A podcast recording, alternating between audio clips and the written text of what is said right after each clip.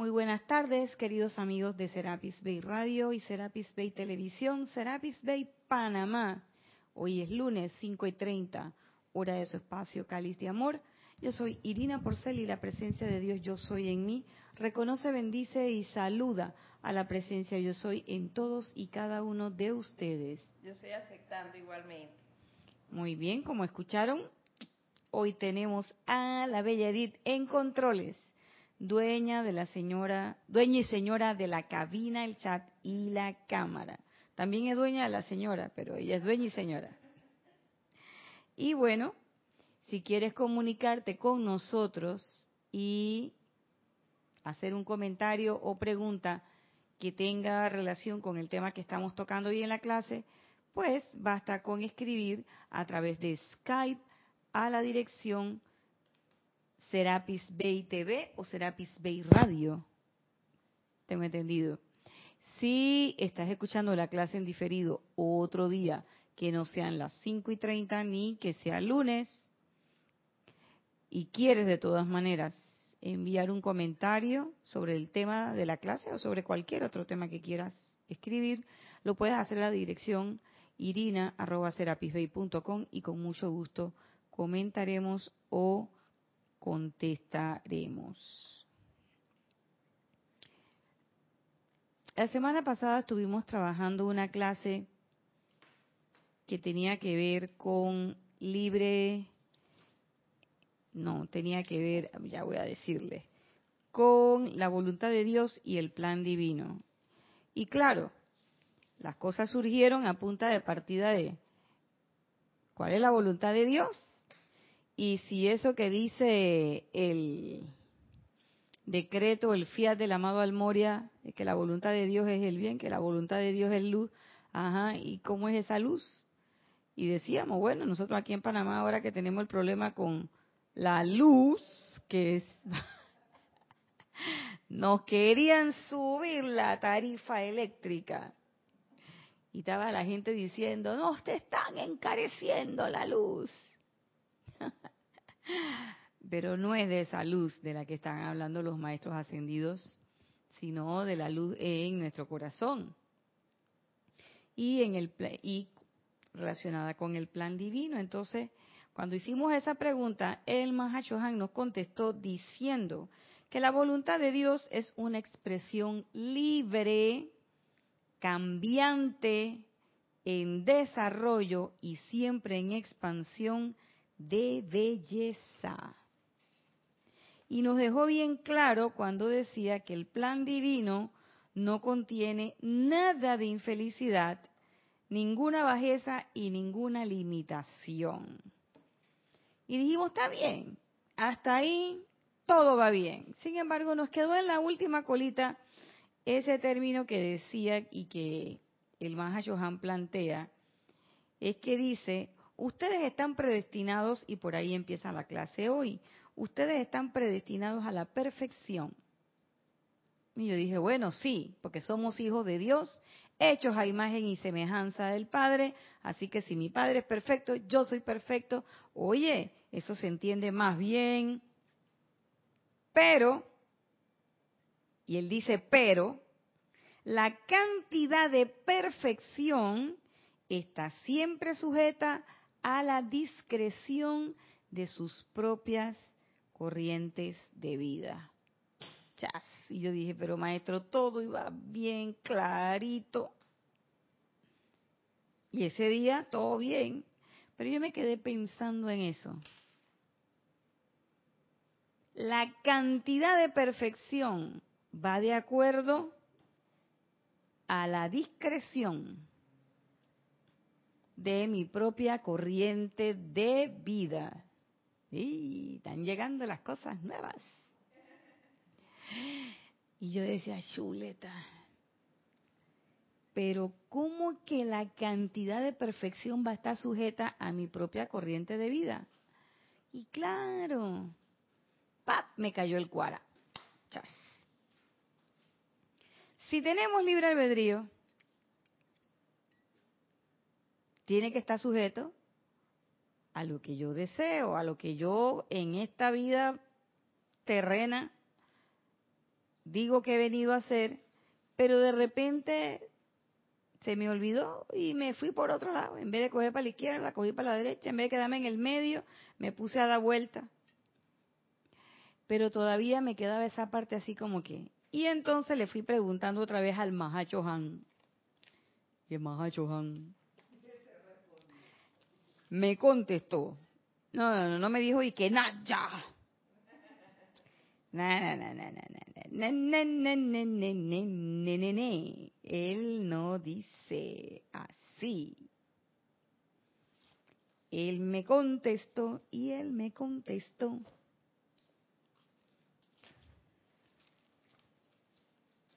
Ustedes no jugaron nunca así que mi abuelito me preguntó que cuántos años tenía yo. Él me contestó, uno, dos, tres.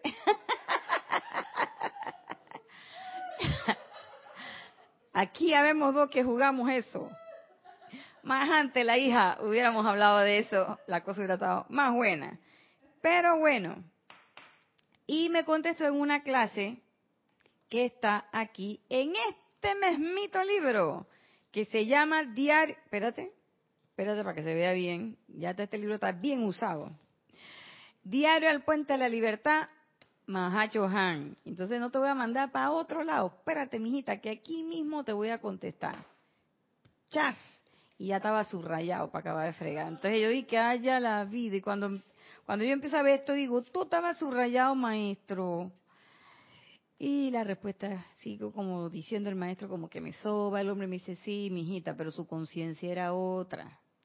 Digo, gracias. Entonces, caemos en esta clase treinta y cuatro de la página noventa y tres que se llama Impartiendo el Plan Divino.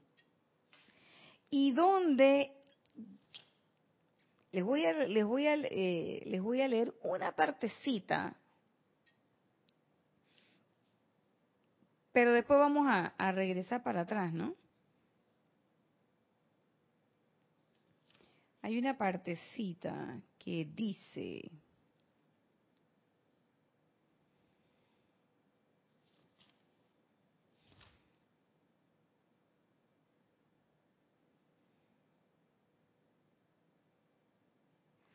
El logro exitoso de esa manifestación, o sea, la manifestación del plan divino, dependerá por completo de la determinación y tenacidad del ego con minúscula, es decir, nosotros, los chiquititos, por elevarse por encima de la tendencia humana de dar fidelidad a la forma más que a la esencia, lo cual a menudo hace que el aspirante renuncie al plan sin importar cuán cuidadosa y perfectamente haya sido diseñado en los niveles internos. Por eso es que dice el maestro que la cantidad de perfección va a depender de nosotros, de la propia corriente de vida. ¿Por qué? Porque es nuestra determinación y tenacidad, ese libre albedrío puesto en ejecución perfecta. Ah, Edith, que diga, ¿sabes qué? Yo sé que esto es lo que yo estoy viendo en la pantalla de mi vida, pero yo sé que eso es una apariencia, eso no es verdad, y no es que yo me voy a voltear la espalda ahora, y yo le voy a dar la espalda a la vida que estoy viviendo, sino que me voy a elevar por encima de eso. ¿Mm? Voy a elevarme por encima de la forma y voy a llegar a ver la esencia de esa situación. ¿Sabes, Nadia? Que eso me pone a pensar cosas que he visto uh-huh. en el diario vivir. Y es cuando nos creemos la gran cosota. Ay, y que Dios nosotros mío. Somos lo máximo. Porque yo tengo la enseñanza y los demás no. ¡Wow! ¿Y por qué no se ve eso? ¿Por qué mi rastro no dice que yo soy mejor que, que ellos? No lo dice. Porque le estoy dando porque atención la, a, la a lo forma. Otro y no a la esencia. Porque mi esencia debe decir que la presencia actúa a través de este cuerpo. Y ya en una clase anterior el mismo Maha Chohan nos había dicho que para ascender la energía no tiene que estar calificada espiritualmente, la energía tiene que estar calificada armoniosamente.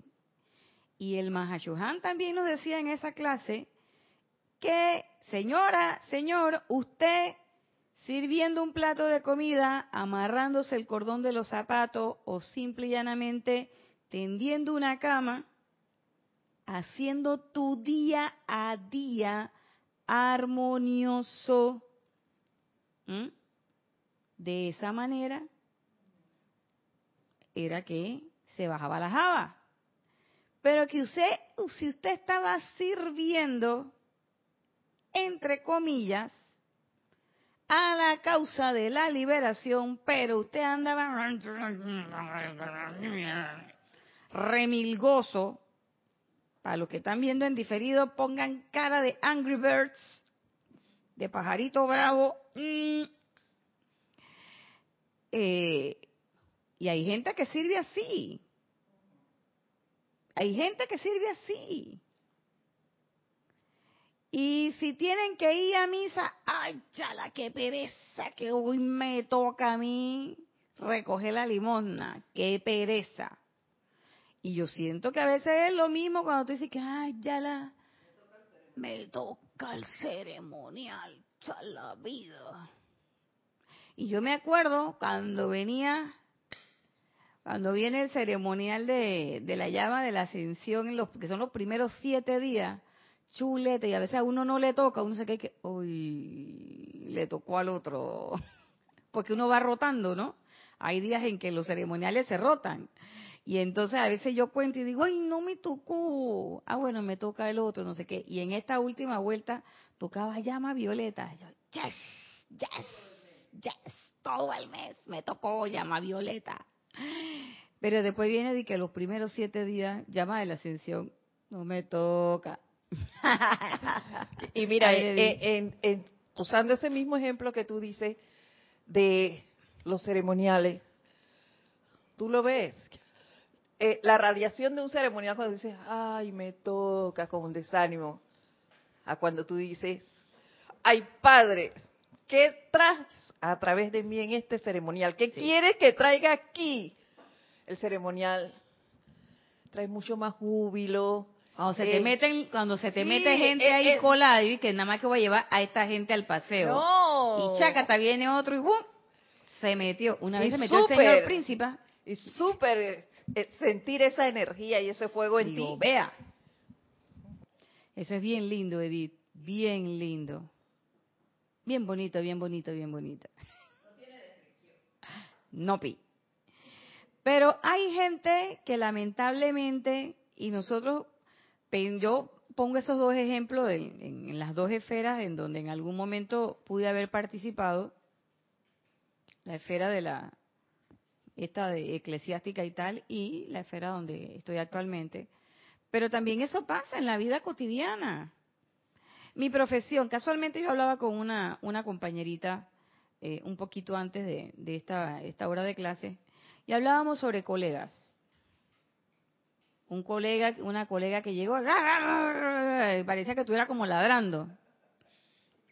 Yo no la conozco, pero ya me la imagino, que se mira al espejo y ella solita se... Y ella solita se ladra. Gente que está molesta, que está como brava. Pero entonces, hermana, si está brava, si no te gusta la profesión, déjala, ponte a hacer otra cosa. No sé, pinta, canta, toca la flauta, o no sé, vete para la biblioteca. O a última hora tú quieres ser secretaria, o quieres trabajar en un banco, o quieres ser modelo. Oye, no, no, yo creo que esa no tiene cara para ser modelo. Por lo como me la describieron, nah. No, esa no va para allá. Pero ponte a hacer otra cosa, porque si te decides a esta noble profesión, y hablo de esta noble profesión por los, así como decía ese discurso de San Crispín, que eh, nuestro amado maestro Saint Germain inmortalizó en esa en esa obra magnífica de, de, de William Shakespeare. y que ustedes la pueden ver en, en los tesoros de Shakespeare que, que el grupo tiene eh, magistralmente actuada por, por Jorge. Eso para pelo y, y, y saca lágrimas, afloja los mocos, cuando él habla de mis preciosos pocos. Entonces tú te das cuenta que las actividades que tienen que ver con la nobleza y con la entrega, tú no vas a ver pocotón de gente que pa haciendo fila. La gente hace fila para ir a ver el mundial, para ver el con último concierto de no sé qué rockero, o para ver al último reggaetonero, o para ir al baile del último tipiquero. Para esas cosas la gente hace fila. Pero la gente no hace fila eh, para ir, por ejemplo, a ayudar a los viejitos en un en, en el asilo, a servirles la comida, a cortarles las uñas, a leerles un libro, o a sentarte con ellos a conversar, a escucharles un cuento, a las abuelitas a peinarles. Y yo tuve una oportunidad de hacer un, una cosa como esa con una, una colega amiga que, que nos pidió. Dice, mire, yo tengo esta actividad y los invito al que quiera ir. No era ni política, ni religiosa, ni nada. Era una actividad que ella hace, pues. Porque ella trabajó ahí mucho tiempo y después la pasaron por otro lado y se dio cuenta de que ahí lo que ellos necesitan es atención y lo que hacen es que los ponen ahí frente a un televisor. Ahí. Y entonces la idea era ir y no ponerse a ver televisión con el abuelo, sino y escucharle los cuentos y hablar con ella. Y a mí me tocó una vieja que hablaba bastante. Y tenía cuentos para botar para el aire. Y entonces ella era así como de por allá, del interior de la República, así como yo.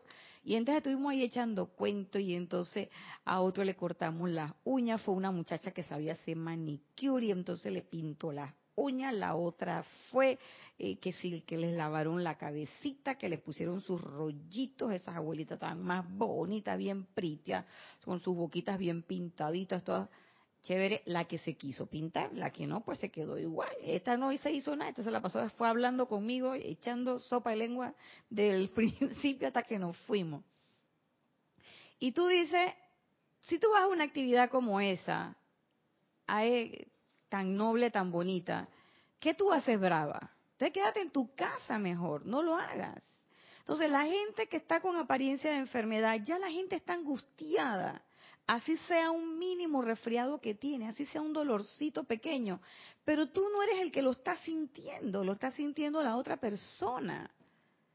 Y lo menos que esa persona necesita es empatía, y es que tú digas, bueno, hey hermano, yo no sé qué es lo que tú tienes, pero ¿sabes qué? Yo comprendo cómo te estás sintiendo y ven acá que, hombre, no te puedo aliviar, no te puedo quitar todo porque no tengo la menor idea de qué es lo que te pasa, porque a veces pasan, son enfermedades que hay que hacer estudios y estudios y estudios y estudios y estudios para encontrar la cosa, pero lo menos que puedes hacer es dar un poquito de, de confort, de tranquilidad, tú sabes.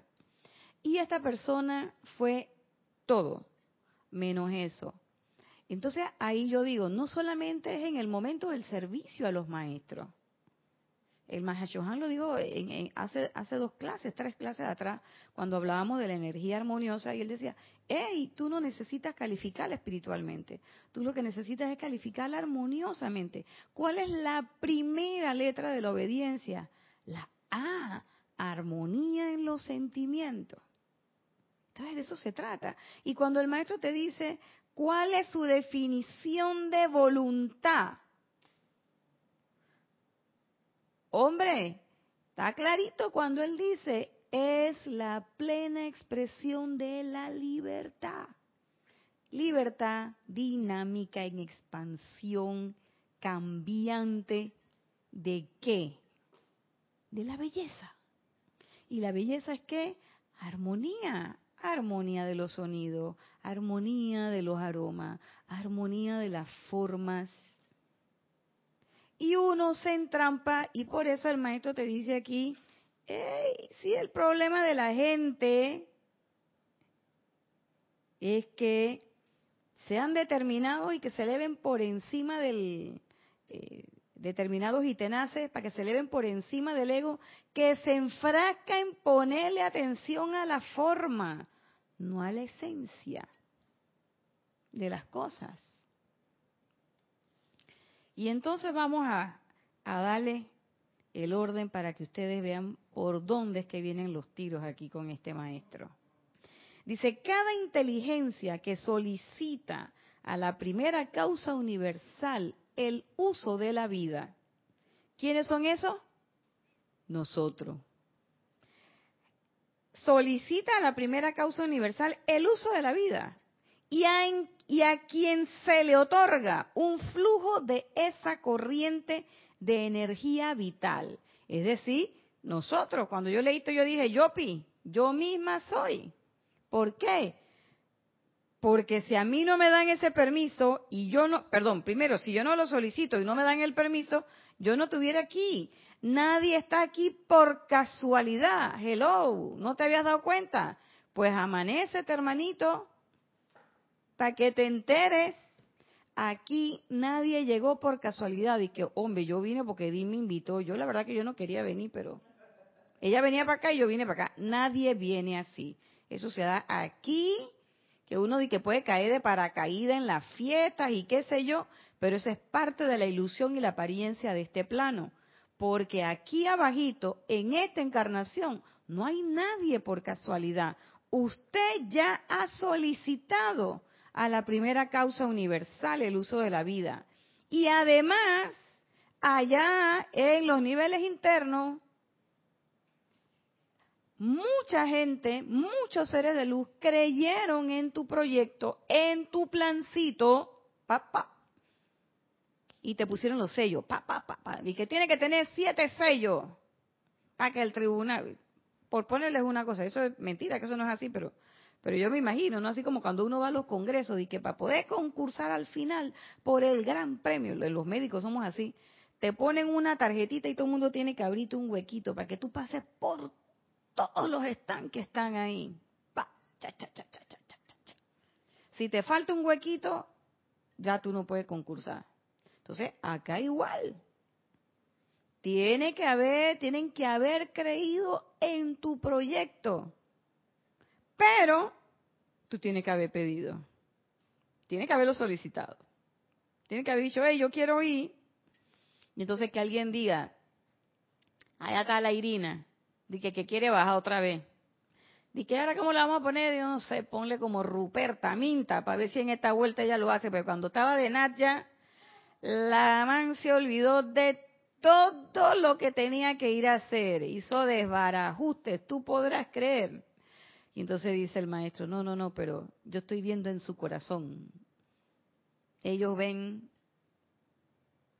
esa buena voluntad y tolerancia que hay en tu corazón. Y tú bajas. Y entonces cuando tú vas bajando, y que, hey, no te olvides del plan. Mentira que no nos gritan así, pero... Pero yo me imagino que ese es como que los maestros dicen, cruzando los dedos, que, que no se le olvide, que no se le olvide, que no se le olvide, que no se le olvide. ¿Eh? Y la verdad sea dicha es que todos tenemos ese don particular, ese regalo con el que venimos, que es esa voluntad primigenia de libre albedrío. Y eso le permite a usted, ¿qué? Le permite a usted calificar constructiva o destructivamente, o no calificar. Eso le permite a usted escoger, decidir. ¿Mm? Entonces dice, y a quien se le otorga el flujo de esa corriente de energía vital, comienza a crear una herencia personal en el momento en que el primer electrón es puesto bajo cuidado del libre albedrío del individuo. Ahí está, ahí está. Como dice un amigo mío, más a mi abono, ahí está, lo dice el maestro. Cuando empieza a molerse esa caña, ese maíz, cuando usted, el primer electrón, ¡pap! Y usted lo zampa para afuera, y usted dice yo soy. Ahí empieza la cosa. Y esa es su herencia personal. Y dice el maestro, durante todas las eras, construye esa herencia espiritual, la cual se convierte en sabiduría, comprensión, fe, belleza y demás cualidades divinas para muchos. al mismo tiempo que construye la herencia personal de karma cuando no lo calificas con cualidades divinas y que debe ser expiada al tiempo que proceden en su viaje a través de la vida hasta que la deuda sea pagada. O sea, venimos aquí, manifestamos las cualidades divinas, pero si las cualidades no son tan divinas, entonces Caifás paga la deuda. Te toca.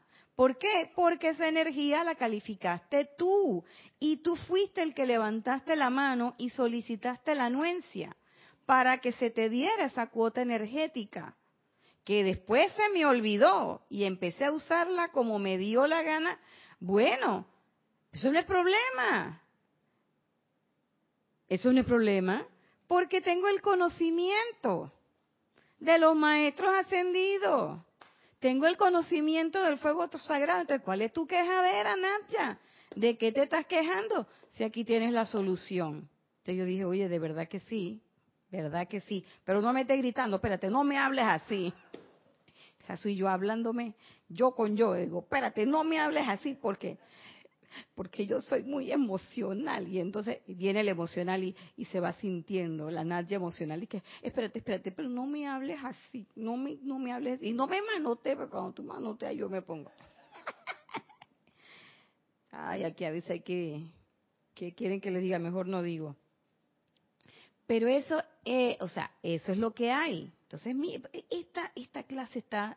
Ay, a veces yo digo, oye, pero si ya yo la leí. Claro, pero...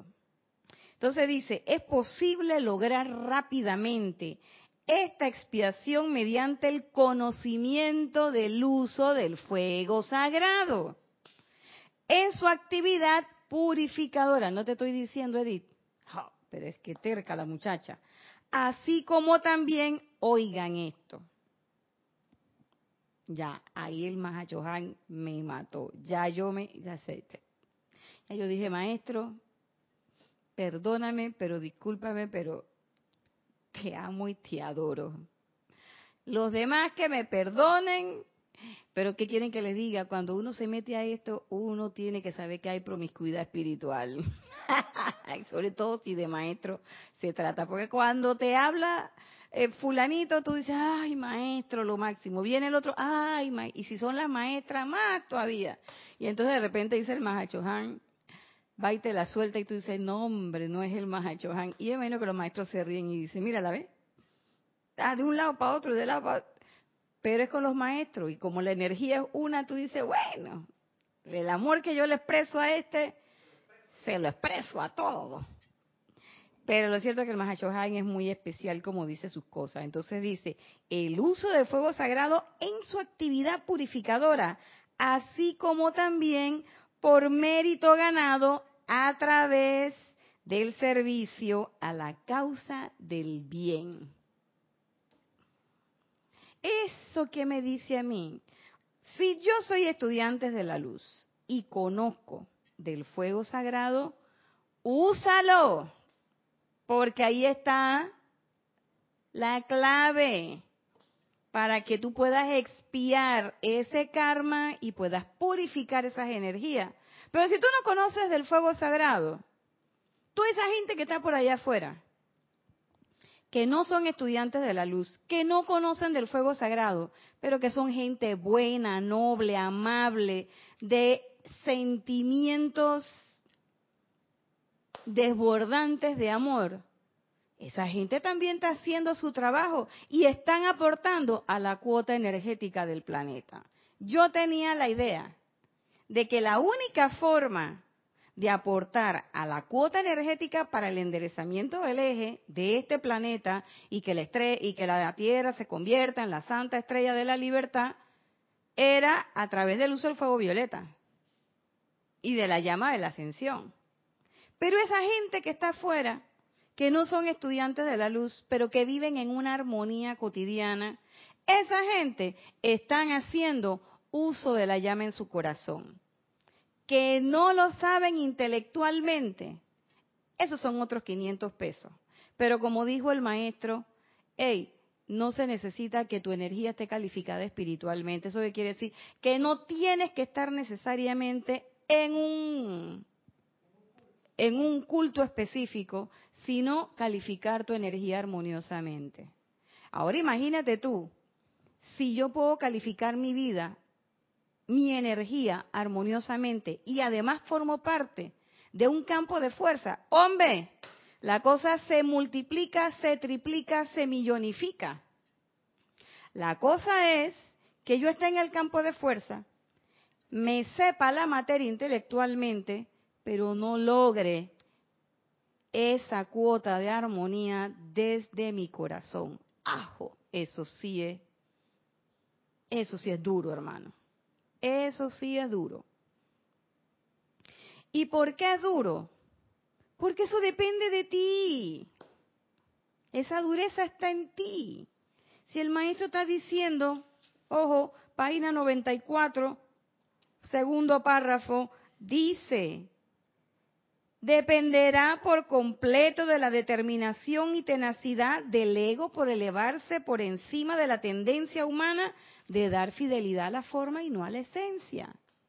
Entonces, cada vez que yo digo, ay, no, con Edith no, porque esa Edith ella es más, se cree que todo lo sabe, que no sé qué. ¿Qué estoy haciendo ahí? Dándole a la forma, no a la esencia. Cada vez que yo digo, ay, no, con este tipo no, porque este me la hizo. Y el que me la hace, me la paga. ¿Qué estoy haciendo? Dándole a la forma. Cada vez que yo digo, ay, no, qué asco, ay, no, es que esa gente huele feo y no sé qué, ay, no, mejor no. Le estoy dando a la forma. Cada vez que yo digo, ay, no, ese perro, ay, qué asco, que está todo cochino, no sé qué.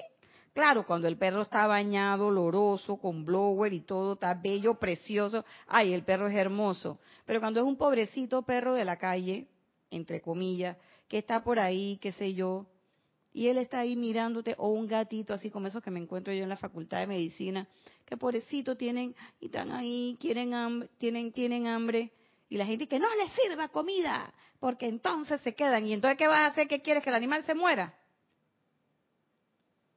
Oye, entonces tú sabes, yo aprecio a esa gente que viene y agarra de una señora que siempre va con unas cajetas y se los va llevando, los monta en un carro, no sé qué, y se los lleva para una fundación, no sé cómo es que se llama, pero allá entonces vienen y los operan, y tú ves que todos esos gatitos que andan con una orejita cortada, vienen de ahí, ya están operaditos, los desparasitan, los tratan, y entonces ponen su anuncio, se adoptan gatitos, o se adoptan perritos.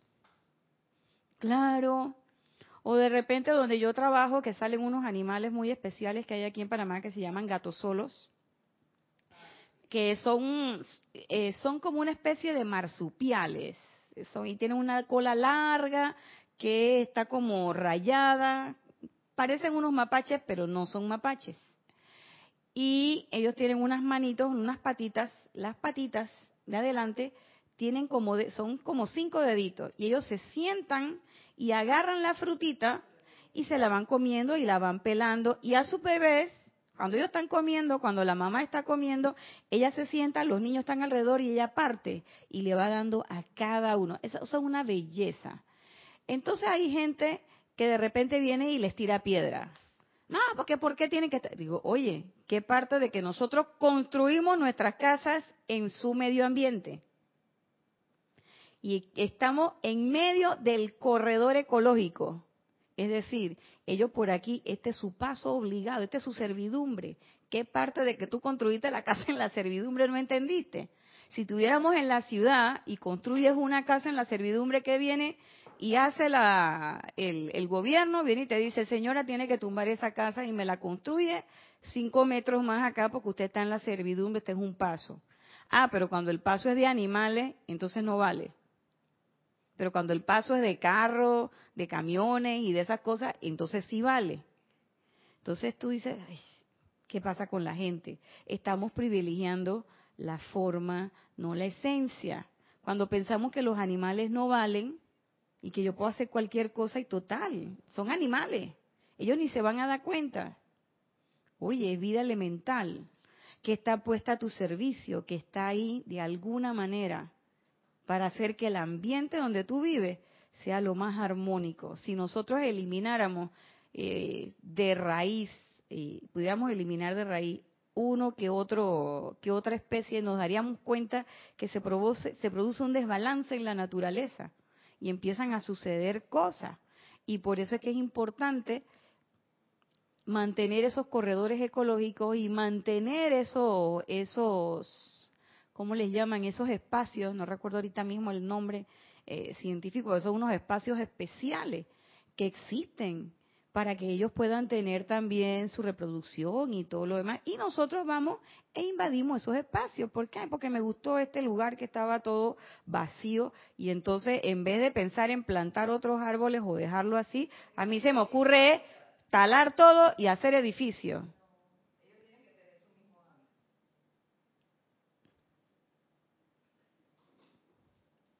No les puedes cambiar el hábitat. Ellos tienen que, que seguir así. Claro, entonces, así, so, así, así estamos nosotros. Y el maestro lo dice, por mérito ganado a través de la causa del bien. ¿Y qué es el bien? La voluntad de Dios. Por eso el Moria decía, la voluntad de Dios es el bien. Entonces, si yo estoy haciendo el bien, aunque yo no pertenezca a un grupo en específico, aunque yo no sepa de la existencia de los maestros ascendidos, yo estoy haciendo algo por la causa. Ahora, vuelvo y, y, y les digo, imagínense cómo se multiplica eso si además de que yo estoy haciendo cosas en la causa del bien, como dice el maestro, con armonía de mis sentimientos a full, y además soy estudiante de la luz. Pertenezco a un grupo, eh, a un campo de fuerza. Ustedes se imaginan, o sea, la energía que se potencia ahí, la, cap, la posibilidad de irradiar todo eso que dice aquí el maestro, sabiduría, comprensión, belleza y demás cualidades divinas. Magnífico. Pero nosotros a veces decidimos otras cosas. Entonces él sigue expresando y sigue hablando de cómo es que nosotros vamos y presentamos nuestros proyectos. Y entonces él dice, bueno, las guardianas silenciosas andan viendo por ahí y hacen, tienen el plan diseñado y a veces tienen candidatos. Y hay candidatos que resultan y hay candidatos que no resultan. ¿Cómo es eso? Vamos a ver. Al escoger los individuos, los maestros están plenamente conscientes de que el depósito acumulado de bien en el cuerpo causal sobre el cual están poniendo su fe y su esperanza con mayúscula, es decir, la fe y la esperanza de los maestros, será a menudo contrabalanceado por el karma generado destructivamente por la personalidad que no ha expiado. Es decir, ese karma que está ahí, esa energía discordante que la califiqué, ¿por qué? Porque vine y me puse a vivir la vida loca, se me olvidó el asunto, y cuando me di cuenta, clink, clink, clink, clink, clink, ya me habían tocado el timbre, se acabó el recreo. ¡Acha la maestra! Vaya, se le acabó el recreo, vaya para allá.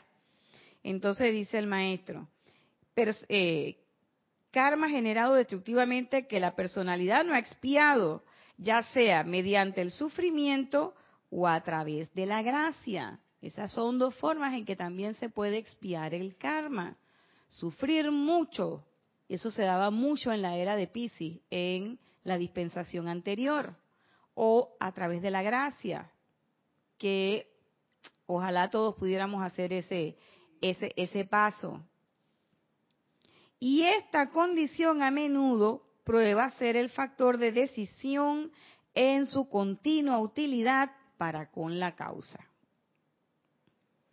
Si cuenta con el suficiente amor, ¿quién? La corriente de vida que está concursando, o sea, nosotros. cuando estábamos allá, billón, detrás de la línea amarilla, ¡pap! Todavía no habíamos salido, estamos del lado de allá. Entonces, si cuenta con el suficiente amor para estar dispuesto a expiar su karma y servir al mismo tiempo de acuerdo con la gran fortaleza espiritual y momentum de su corriente de vida, fíjense, esto es maravilloso. O sea, si yo estoy dispuesta al mismo tiempo de expiar mi karma, pero mira lo que dicen, servir al, al mismo tiempo de acuerdo, ¿con qué? Fortaleza espiritual y momentum de mi corriente de vida. Yo no sabía que yo tenía corriente espiritual y momentum. No, a ver, a ver. Tu cuerpo causal superior. Sí, pero eso lo sé ahora. Antes no sabía eso. Ahí tienes tu casa del tesoro.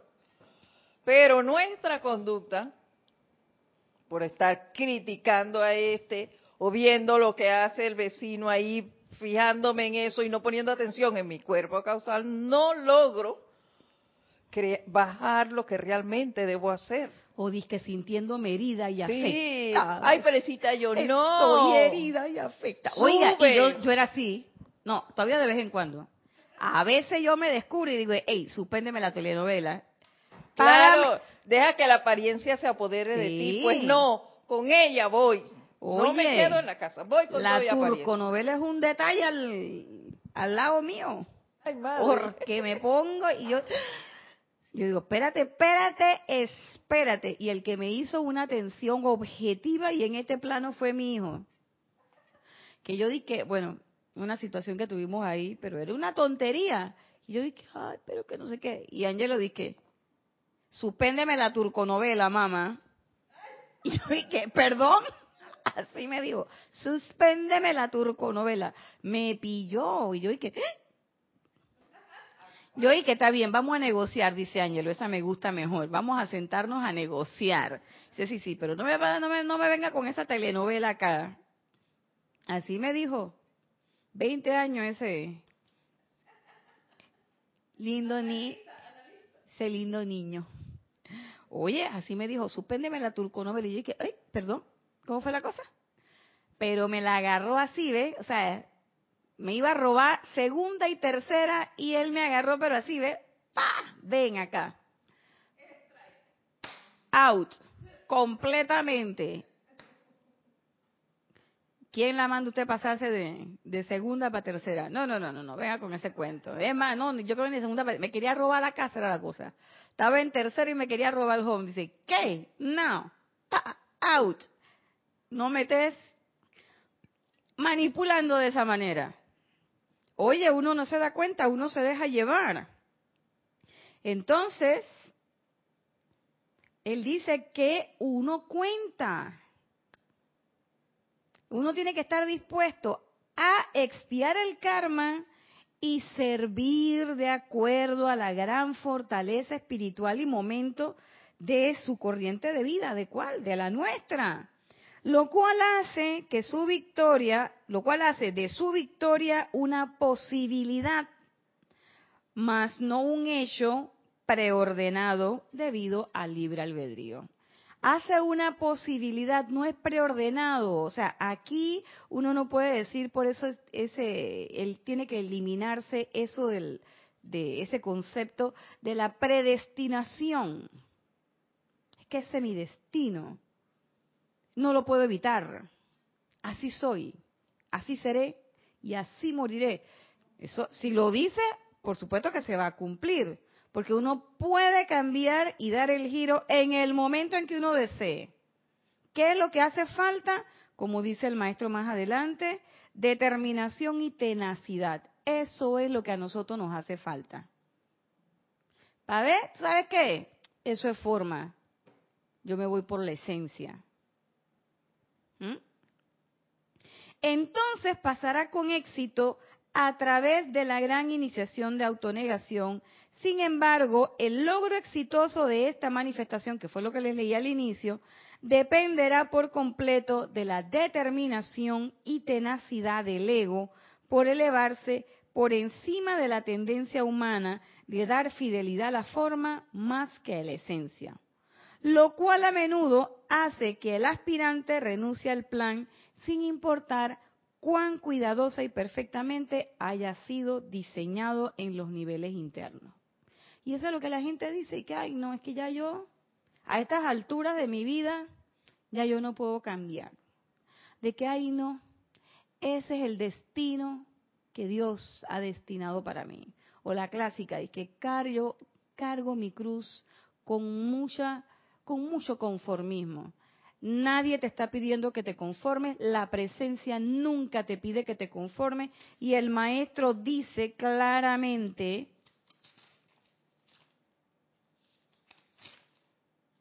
claramente, ¿dónde está?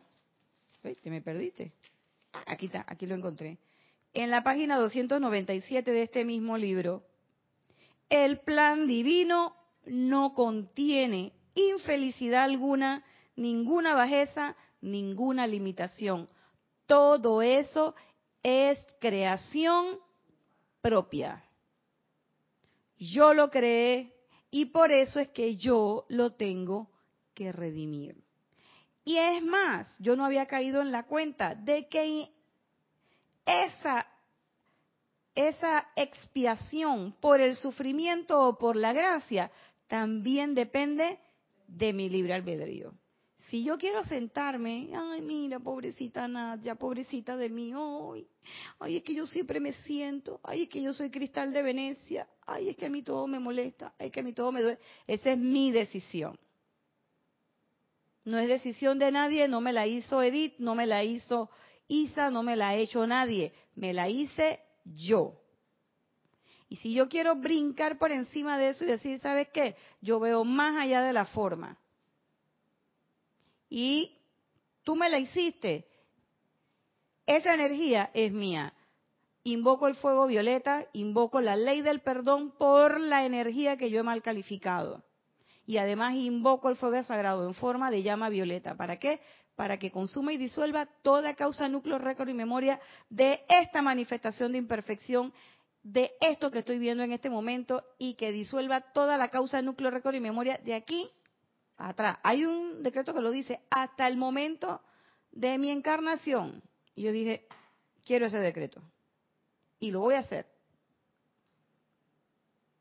Y que lo transmute en ¿qué? Perfección, armonía, belleza, pa, todas las cualidades divinas. Pa.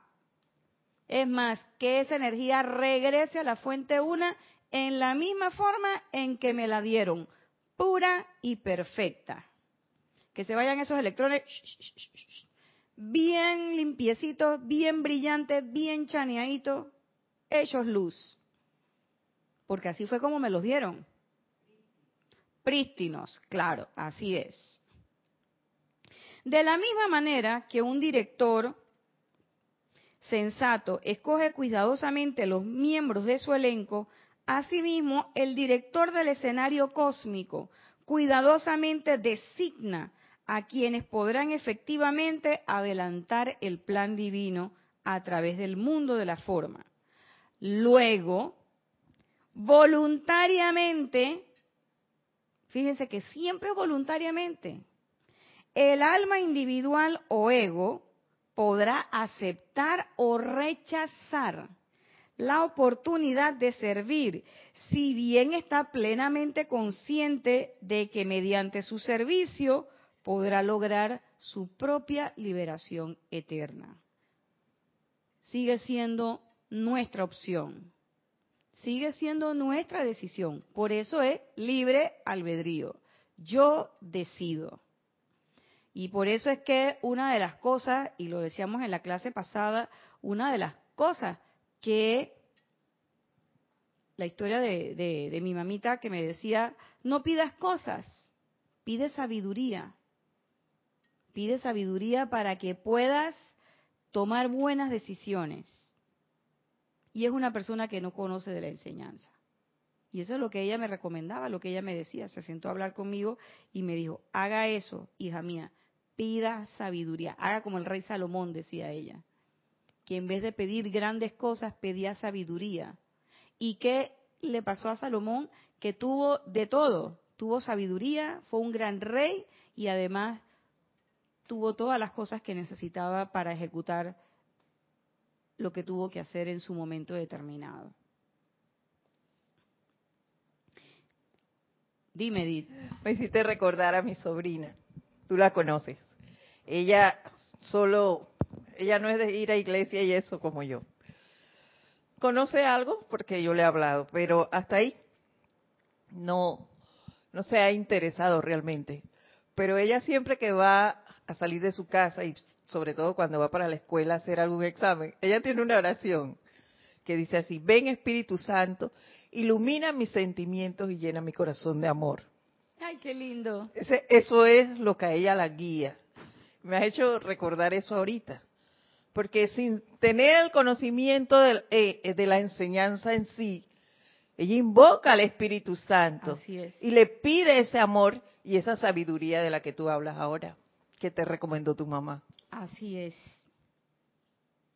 ¿Se dan cuenta? Ah, yo no sé. Pero los maestros andan tan claritos, andan dando en el punto, son como un láser. Y dice, en vista que la ley de la hermandad nunca puede forzar a nadie a hacerse parte de una causa impersonal, a menudo el individuo se ofrece de voluntario, el individuo que se ofrece de voluntario, perdón, el individuo que se ofrece de voluntario tendrá apenas un mínimo del momentum requerido frente a cien individuos con una capacidad máxima que rehusaron la oportunidad. Los maestros lo saben, pero los maestros no están por todos los que rehusaron. Los maestros están por nosotros los pequeñitos. Entonces uno está esperando y que cuando venga el momento en que yo tenga el momentum, ese momentum, ese momento de momentum, no va a llegar. O sea, ¿a qué me quiero referir? A que no es cuando tú tienes el gran momentum acopiado que es que tú vas a hacer las cosas.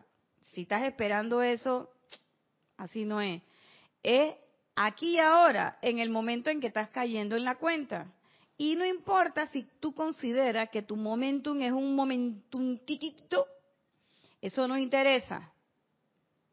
Porque es como tú usas ese poquitito que te están dando en este momento, cómo tú lo usas. Y no importa si es que los demás allá, Edith y Juan y Pedro y Marco, que tienen este maha momentum, esos son ellos. Y ellos sabrán con su presencia y con su libre albedrío qué es lo que hacen. El asunto no es que, hey maestro, que ellos tenían más y mira, ellos lo usaron más mal que yo. No, no, no, no. La cuestión es qué es lo que tú estás haciendo con ese poquito que a ti se te está brindando. Y la cuestión es que con ese poquito que a ti se te está brindando, si lo usas bien, ese poquito vale tanto como todos esos pocotones grandotes de momentum bien. Pero esa gente está allá y no está acá. ¿Quién es el que está aquí ahorita? Ganando conciencia y cayendo en la cuenta de esta palabra de los maestros, nosotros. Entonces, no es posible, o digo yo, ¿cómo lo pudiera decir? Es irrisorio, es infantil, que teniendo todo este conocimiento, toda esta posibilidad y todas estas armas, todavía nosotros querramos no cruzar la línea amarilla y quedarnos de este lado. Y decidir de que no, pido parada, yo me quedo. Que es una opción. Pero, hey, te estás perdiendo tremendo paseo. Porque con ese poquito... También es libre albedrío. Sí, pero claro, pero con ese poquitito, tú sabes, con ese poquitito tú puedes hacer, puedes hacer bastante. Y entonces dice, miren esto. Ah, José, está yendo el tiempo, pero bueno, vamos a tener que terminarlo en la otra clase.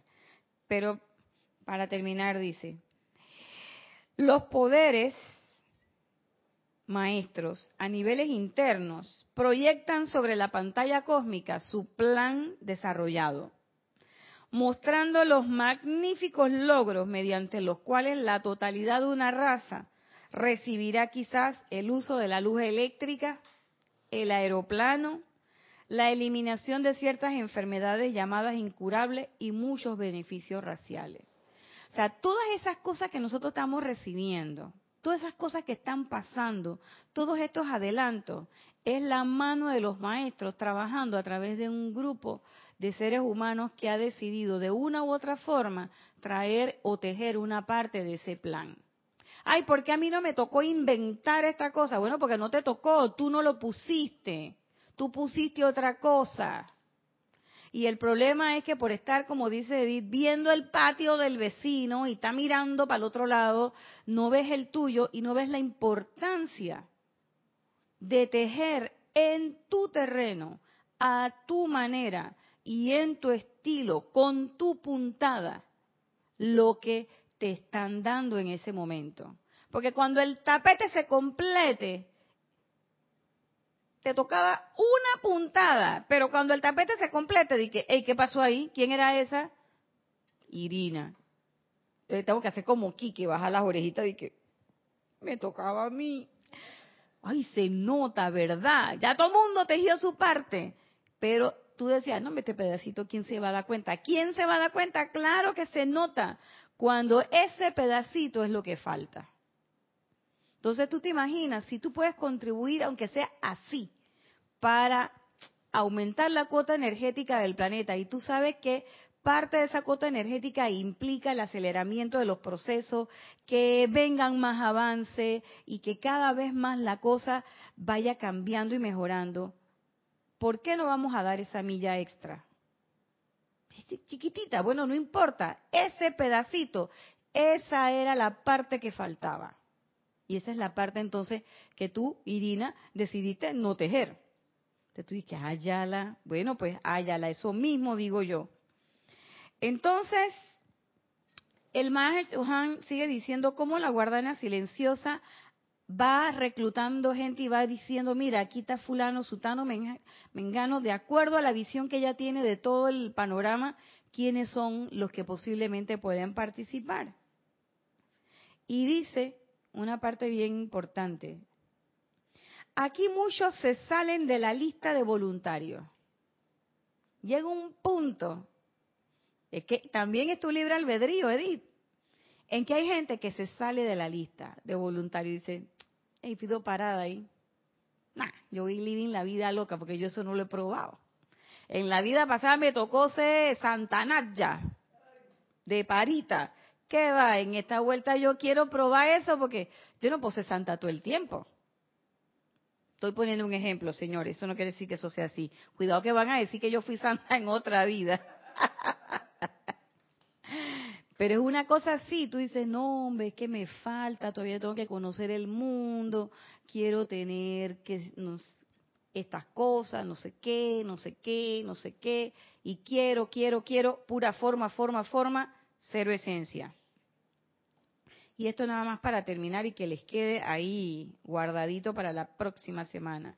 Dice, dejando, muchos salen de la lista de voluntarios, dejando únicamente a los más osados, los más fuertes o los más amorosos. Yo digo, wow, no me dejaron alternativa, o soy osada, fuerte o amorosa. Eso me gustó, eso me gustó, maestro. Yo estoy aceptando. Yo también. Quienes están dispuestos a tomar una la visión en una mano, como quien dice, la visión del plan divino en una mano, y el peso de su karma en la otra. En una mano vengo con el plan divino y en una mano vengo con el peso de mi karma, pasando por las puertas del nacimiento y empeñarse en exteriorizar la visión, expiar el karma y mantener la fe. De eso se trata. No es que yo voy a venir solamente y vengo así limpiecita, limpiecita, limpiecita, bien bonita, bien bonita. Eso le pasó al Maestro Jesús porque él vino a hacer un trabajo particular y él ya había hecho unas cuantas encarnaciones atrás lo que nosotros estamos haciendo ahora. Nosotros venimos con dos cosas, uno en cada mano. La expiación del karma, es decir, toda la energía retornante y el plan divino. ¿Y qué pasa? Que dejamos y que, espérate, plan divino aquí, pap, que voy acá, esto que pesa más, la energía retornante. Y entonces cuando venimos, ¿qué hacemos? Seguimos calificando y calificando y calificando. Entonces esa balanza del karma retornante nunca se aligera. Porque cada vez, guácata, guácata, guácata. Eso que tú acabas de decir me ha dado mucha vergüenza. ¿Por qué? Desde que vino el Maestro Jesús. Al igual que yo, tuvo unas vidas antes, ¿no? Pero él vino con José y María. Yo tengo todos los maestros. Ah, sí, esa es la otra. Y yo, oye, ¿qué pasó? El amado Jesús nada más tenía a la Madre María y a Saint Germain en San José. Hello, no había librito.